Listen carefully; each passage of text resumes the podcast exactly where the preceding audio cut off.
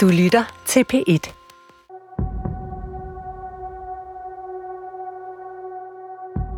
Den tidligere Stasi-agent Eckhart Nicol blev i 2008 fundet død i en feriehytte ved Storkesøen i Ribe.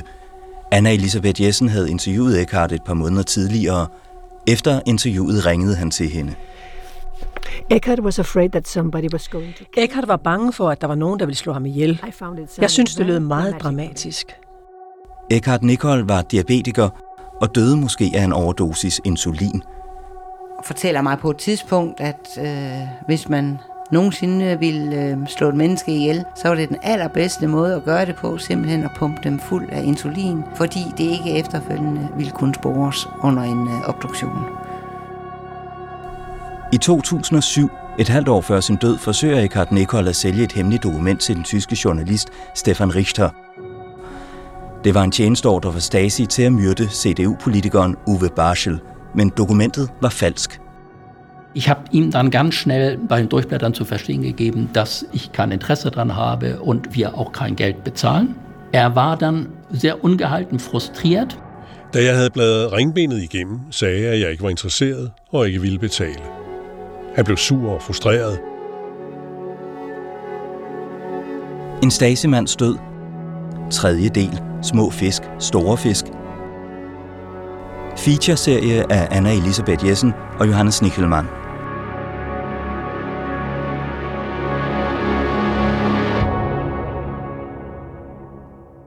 Also dieses Dokument habe ich äh, direkt aus Russland bekommen. Das ist ein Dokument, das in der Gründerzeit des Ministeriums für Staatssicherheit erarbeitet wurde für den Vorsitzenden. Det her dokument har jeg fået direkte fra Rusland. Det er et dokument, som er blevet udarbejdet i Stasis første år på foranledning af den øverste i ministerrådet, Otto Grotewohl. Det dokument indeholder overraskende, selv for mig, navne på agenter, der sad på regeringsposter i Slesvig-Holsten og som arbejdede for Stasi. aktiv und wissentlich für die Staatssicherheit gearbeitet haben, die geworben wurden auf der Grundlage ihrer faschistischen Vergangenheit. Altså værvet på grund af deres fascistiske fortid. Truede og afpresse. Folk med meget stor indflydelse på mindretallet i Nordslesvig. Äh, Nordschleswig hatten.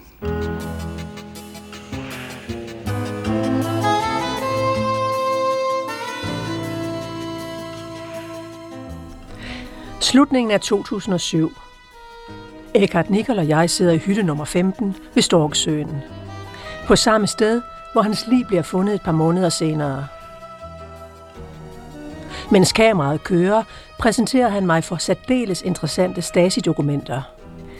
De er beviset for Nikols påstande om, at Stasi har værvet vigtige personer som medarbejdere i Sønderjylland og i Slesvig-Holsten, fordi man kunne afpresse dem med deres nazi-fortid. Das Papier, ist- also das könnte man ja jetzt eine Probe nehmen von dem Papier, um die Echtheit äh. Man kan tage en prøve af papiret for at vurdere ægtheden. Papiret er meget gammelt. Ich gehe davon aus, das ist. Weil es hätte ja keiner einen Grund, über sowas nachzumachen. I optagelsen kan man se Eckhart kigge på dokumentet, som han holder i sin hånd, mens han taler. Her står der navne på de for længst afdøde redere Jessen og Jebsen. Især redderen Jebsen med hjemstavn i Åben Rå er kendt over hele verden. Da stehen auch Namen von der Minder, äh, deutschen Minderheit. Unter anderem eine Reederfamilie, habe ich auch nicht gewusst, aus Amrade. Jebsen und Jessen. Her står navne på folk fra det tyske mindretal. Fra Åben Rå, rederne Jebsen og Jessen. I dokumentet bliver CDU-politikeren Hartwig Schlegelberger også nævnt. Hier stehen die, die Namen, die Decknamen. Her står dæknavne, og så de rigtige navne. Dæknavn Fritz, og så navnet Dr. Schlegelberger. Fritz S. Schlegelberger. ja, das ist ein, das war ein, äh, ich meine, ich habe den nicht. Jeg har hverken værvet eller arbejdet sammen med ham. Men dokumentet er ægte, og hvis hans navn er der, så var han agent. Schlegelberger blev i 1961 finans- og siden indrigsminister i Slesvig-Holsten. I nazitiden var Schlegelberger militærjurist, men i 1973 fik han alligevel den tyske stats fortjensmedalje med stjerne og skulderbånd.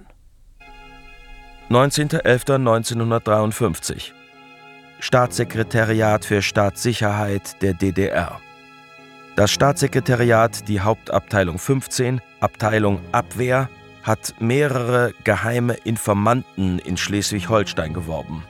19. november 1953, Statssekretariatet for DDR's statssikkerhed.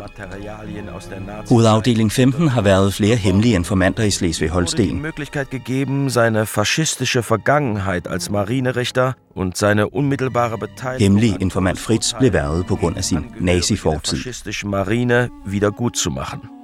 Der GI Dr. Hartwig Schlegelberger, Mitarbeiter im Landratsamt Flensburg, Mitglied der CDU, soll für seine Partei... Schlegelberger, der er medlem af CDU, skal med hjælp fra sovjetiske hemmelige informanter lade sig vælge ind i Slesvig-Holstens landdag. mit Hilfe sowjetischer GI in den Landtag von Schleswig-Holstein wählen zu lassen. Ich glaube nicht, dass man ähnliche Dokumente in der Gauk Jeg tror ikke, man kan finde lignende dokumenter i Gauk-arkivet, altså Stasi-arkivet i Berlin. Besad Eckhard Nicol virkelig hemmelig viden om det tyske mindretal i Sønderjylland? Og kendte han til fordægtige tildragelser i Kielerlanddagen? Det man hører,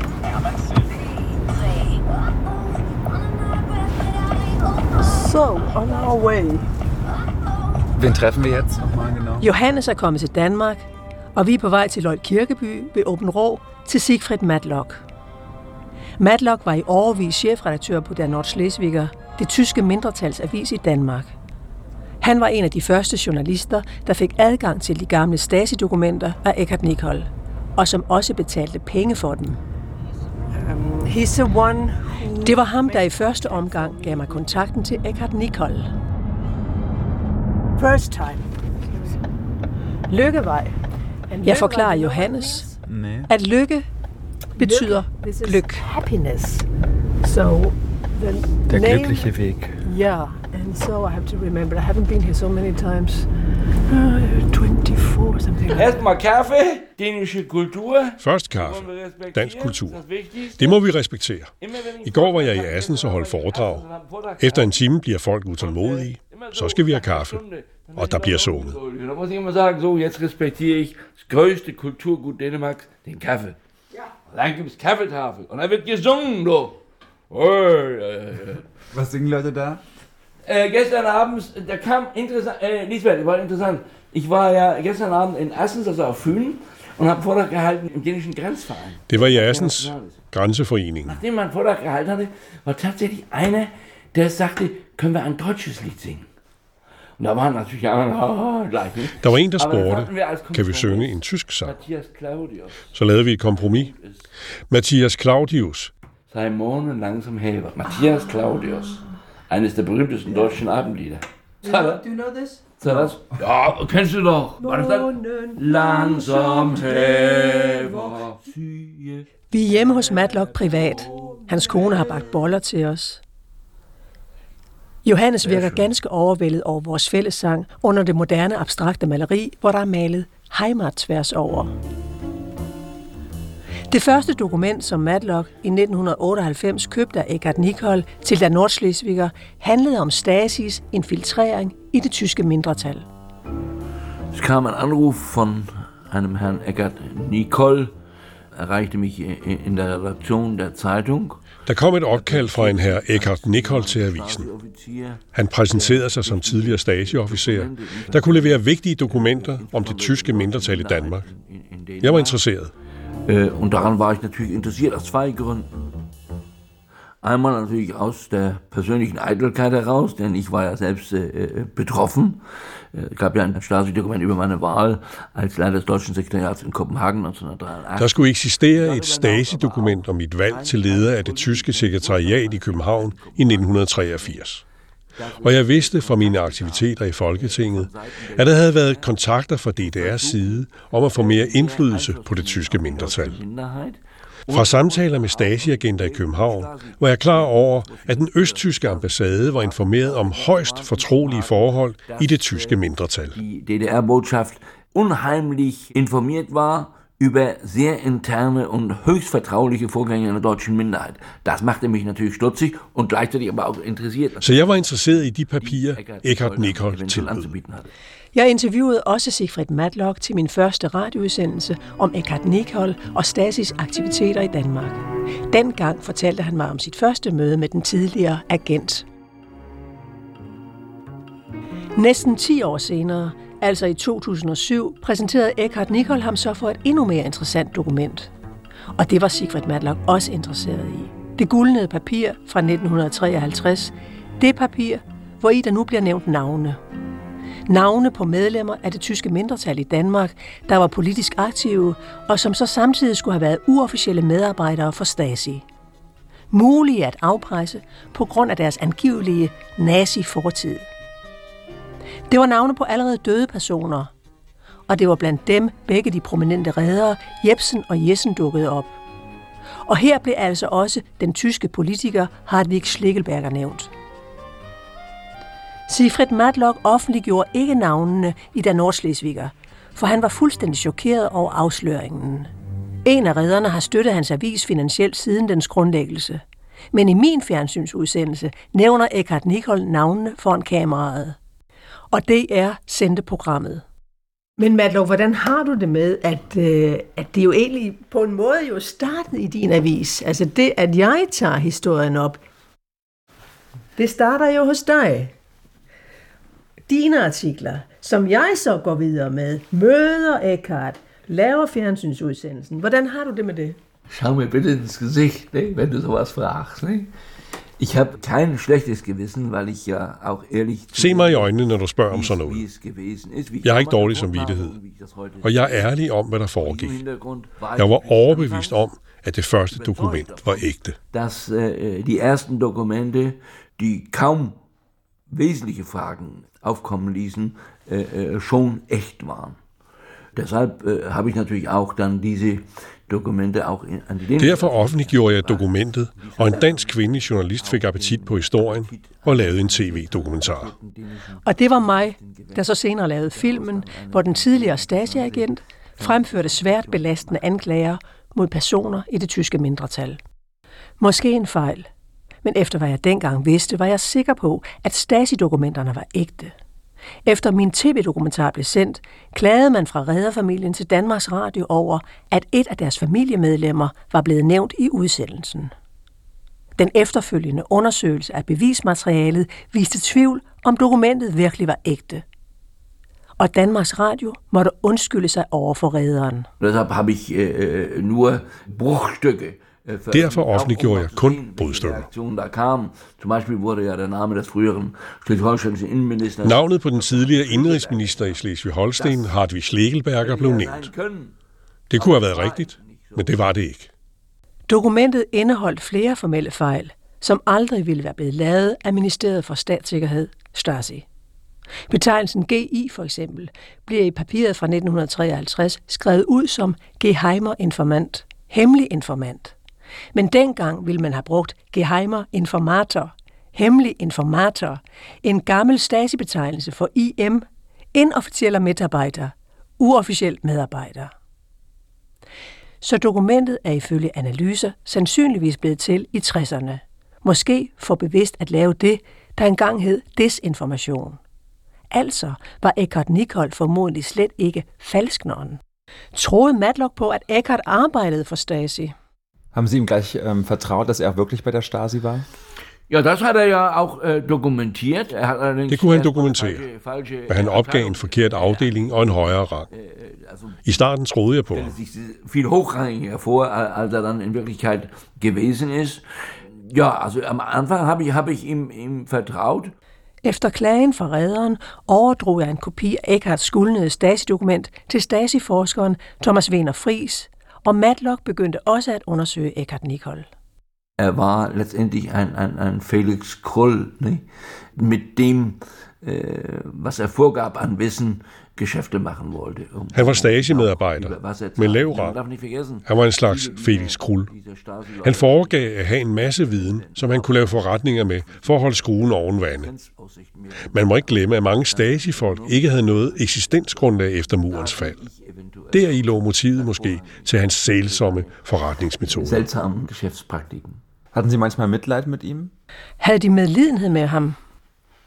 Naja, also dass er mich zum Beispiel versuchte zu... Han forsøgte at få mig til at betale et honorar. Og at det lykkedes for mig at få avisen til at betale, hang sammen med min lidenhed. ihm ein kleines Honorar zu zahlen. Das hing sicherlich auch mit ein Stück Mitleid zusammen. Wissen Sie noch, wie hoch der Betrag war? Hvor højt var beløbet? Das war unter, unter 1000 Euro. Unter 1000 Euro. Under 1000 euro. Og jeg tog ikke procent. Ich habe daran keine Prozente verdient. Glauben Sie, dass so jemand wie Eckhard Nicol seinen eigenen Selbstmord als Mord inszeniert? Tror de, at en person som Eckhart Nicol kunne iscenesætte sit eget selvmord? Das würde ich nicht ausschließen. Das würde ich nicht ausschließen, weil es, es, könnte, es, könnte, es könnte passen äh, zu der... Äh, Jeg vil ikke udelukke selvmord. Det kunne passe med, at han ringede til Lisbeth Jessen og advarede hende mod farerne fra vestlige efterretningstjenester, og at han frygtede for sit liv. En iscenesættelse. Jeg tiltror ham. Äh, und um sein Leben fürchtete. Äh, Das könnte eine recht geschickte äh, Inszenierung sein, die ich ihm, äh, er möge mir nachträglich verzeihen, durchaus zutraue. Tror du det? Ja, jeg absolut. Jamen, hvorfor? Altså, Det, ja, havde det bare dårligt. Altså, ihm, ihm ging es schlecht. Das hat er mir oft auch erzählt, dass es ihm gesundheitlich schlecht ging. Hans helbred var ikke godt. Det sagde han ofte. Das, das hat er. Og så for at lave, så han ville, du ved, lave en, en, en glorværdig, et glorværdigt eftermæle, eller så vi sidder her i den dag i dag og taler om det. Würde ich, ihm zutrauen. Würde ich ihm zutrauen. Det kunne jeg godt forestille mig om ham. Den er energi, han havde, en slags kriminel energi. Det var jo småkriminelt, det han lavede. Sådan havde jeg aldrig betragtet Eckhart.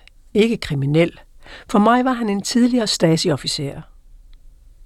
I mit interview med ham til Dansk Fjernsyn fortalte han mig om sin uddannelse hos russerne, og hvordan han havde arbejdet for udlandsspionagen i DDR, det såkaldte Hauptverwaltung Aufklärung, HVA. Ich bin Sozialist und ich bleibe das auch. Genauso wie ich Tschechist bin. Jeg er stadigvæk socialist, ligesom jeg er tjekist, som er det russiske udtryk for spion, agentfører. Sådan er jeg uddannet. Jeg har kun godt at sige om russerne. Jeg arbejdede også for dem, da jeg var i udenrigsspionage. Ud fra hans beretninger forstod jeg, at Eckhart havde været mennesker, der skulle spionere inden for NATO. Also ich habe Spione geworben in der Bundesrepublik, Jeg har været spioner i Vesttyskland, Østrig, Schweiz, i tysktalende lande. deutschsprachigen Raum.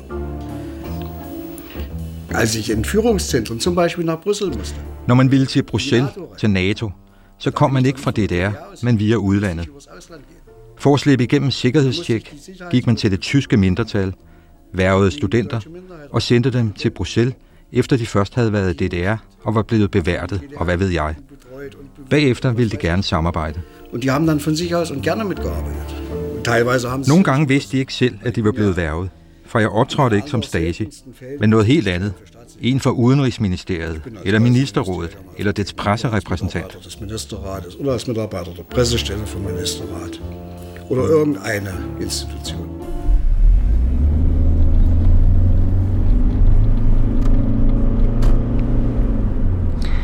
Johannes og jeg er igen i Berlin. Her har vi lavet en aftale med de to Stasi-forskere, Helmut Møller-Enbergs og Thomas Wiener Fries. Altså Müller-Enberg, he worked with Thomas Wigner Fries in Odense. They made a special research team together. Working Møller-Enbergs arbejder sammen med Thomas Wiener Fries på Syddansk Universitet. De har udgjort et research team. De forsker i Stasi. De har organiseret en stor Stasi-konference. For otte år siden bad jeg dem om en analyse af Eckharts Stasi-dokumenter. And they did. And they did. So we're going to talk with them about the all files at that De lavede en konklusion, uh, og om lidt skal vi mødes med dem og tale om dokumenterne, som de undersøgte. Der Anschub. Tilskyndelsen til at lave artiklen kom fra dig. Da du fik mistanken om, at der var noget, der ikke stemte, spurgte du, vil I se på det? Og du stillede også dokumenter til rådighed. Dann auch die Akten zur Verfügung gestellt. Vi sidder igen om det runde bord på Stasi-chefen Erik Milkes nærmeste medarbejders kontor. Ich erinnere das so. Thomas hat die Informationslage in Dänemark zusammengestellt. Thomas lavede en rapport om, hvad Eckhart havde fortalt i Danmark. Og her i spurgte han, hvordan kunne Eckhart Nicol have ført spioner ind i NATO? War, wie Eckhart Nicol hat Spione in der NATO geführt. Und hat mich gebeten zu prüfen, was... Så bad han mig tjekke, hvad ved man i Stasi-arkivet? Det gjorde jeg. Hvad stod der om ham? Hvad arbejdede han med? Og det blev tydeligt, at han med vilje havde angivet unøjagtigheder om sin person, sin rang. Ich habe mir angeguckt, welche Aktenvorgänge hatte er, mit was hat er gearbeitet. Und es wurde deutlich, dass es eben Ungenauigkeiten gab hinsichtlich seiner eigenen Person, seinem Dienstrang, das äh, Führen von Quellen in der Bundesrepublik Deutschland sachlich unzutreffend ist, das kann man sehr genau prüfen. Om han har ført agenter ind i Vesttyskland, det kan man tjekke. Men antallet af DDR-borgere, der har skaffet ham informationer fra Vesttyskland, overstiger ikke tallet 5. Nicht die Zahl 5 übersteigt, also lächerlich ist und er eine sehr kleine Funktion hat. Das dritte, er Det er latterligt. Han havde kun en meget lille funktion. Det han fortæller om Danmarks rolle, hvad angår DDR-spionage, er hen i vejret. Han hævdede, at i Rostock, Schwerin og Neubrandenburg var der 40 mennesker, der beskæftigede sig med Danmark og Norge. Det er bullshit. Dänemark und Norwegen befasst haben. Das ist, äh, um es möglichst lateinisch auszudrücken, Bullshit. Ifølge forskerne var Eckhart Nicol kun en slags opklaringsofficer i distriktet Eisenach, hvor han stod for operativt betydningsfulde informationer, men kun der. Og til HVA, altså til udlandsspionagen, har han kun afleveret ubetydeligt arbejdsmateriale. Ähm, die Frage ist natürlich, die man, die man sich stellt, Spørgsmålet er, om vi ikke har overset noget. ist, ob, ob, ob wir doch nicht irgendwas übersehen hätte. Äh, Sie.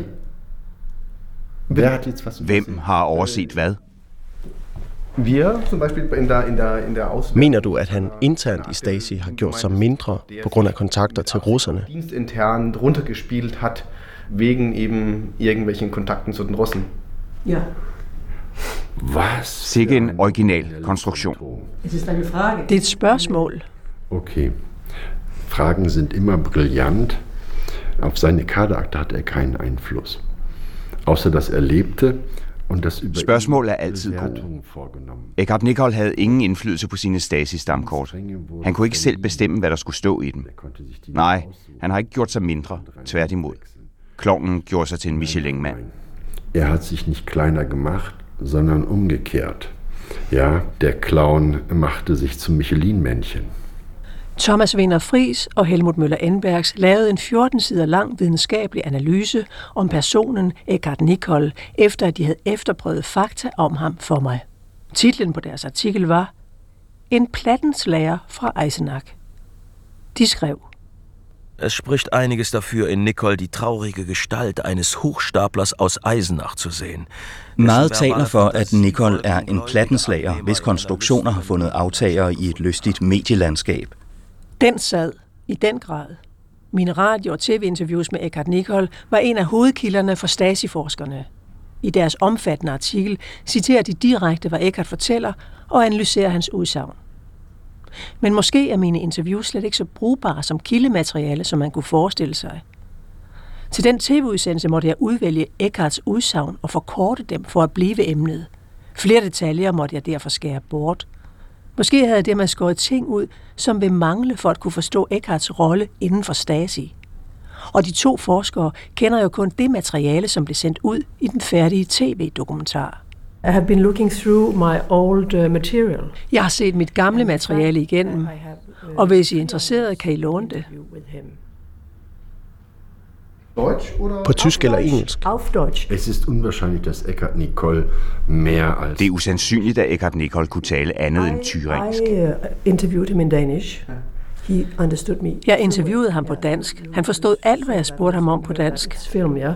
He understands everything I ask him in Danish. And I have to Hvor havde han lært dansk? Könnt ihr zwei Kopien machen? Dann würde ich Kan I lave to kopier? Så udveksler vi, Thomas og jeg, og skriver til jer. Machen und dann schreiben wir euch was. Vi sender interviewmateriale til begge forskere og aftaler at mødes med dem om et par uger. To dage efter ringer Johannes mig op. Ich habe heute Post bekommen. von der äh, Stasi-Unterlagenbehörde und ich habe jetzt die Kaderakten. Johannes har fået post.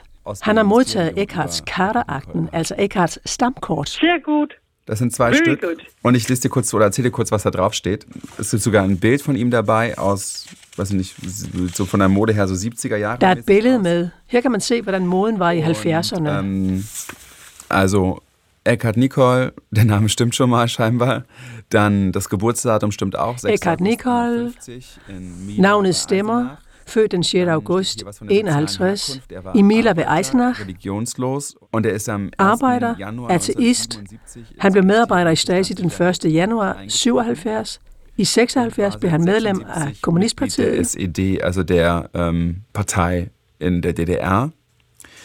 Und jetzt kommen wir mal zum, also hier steht auch drin, was er verdient hat, zuletzt 1100. Han tjente til sidst 1150 østmark, til at begynde med 550 mark. Af papirerne kan man ikke se, at han har spioneret for NATO, eller at han har været i udlandet. NATO spioniert hat, im Ausland war oder sonst was Trolliges gemacht hat.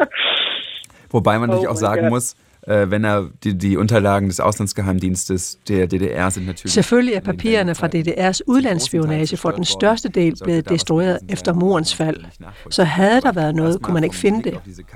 Ud fra de her stammekort var han en helt almindelig Stasi-ansat i Eisenach og Erfurt. So he was never abroad, or what? Nee, er hat hier eine Reise wohl gemacht, da ist aber auch nicht mehr vermerkt. Hier war es, warte, Var kun på en enkelt rejse i 77, lige efter han gik ind i Stasi. 77 scheinbar, direkt nach seinem Eintritt. No. Very good. So we know that that he's not the big, a big fish. Han var ikke nogen stor fisk. Og måske sad han bare på et bibliotek og fandt en masse informationer frem, og så serverede han dem for os i en lidt anden version. Eckhart Nicol bad mig aldrig om penge for de dokumenter, han viste frem i tv-udsendelsen. Måske ville han bare have opmærksomhed. Det kan man spørge sig om. En Stasimands død, tredje del, Små fisk, store fisk, af Anna Elisabeth Jessen og Johannes Nickelmann. Næste episode, Den tyske veninde. Tror du, at tv-udsendelsen har noget med hans død at gøre? Glaubst du, dass diese Sendung auch mit seinem Tod? Das war der ausschlaggebende Punkt. Han ville lokke sine modstandere frem gennem den udsendelse. Og derfor ville han heller ikke lade sig filme i forklædning. Jeg sagde, tag paryk på. Det bliver din død.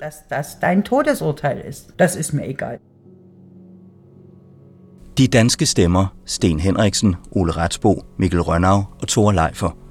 Teknik, Jonas Bergler og Gianna Giacomello. Redaktion, Leslie Rosin. En produktion fra Vestdeutsche Rundfunk i samarbejde med DR 2017.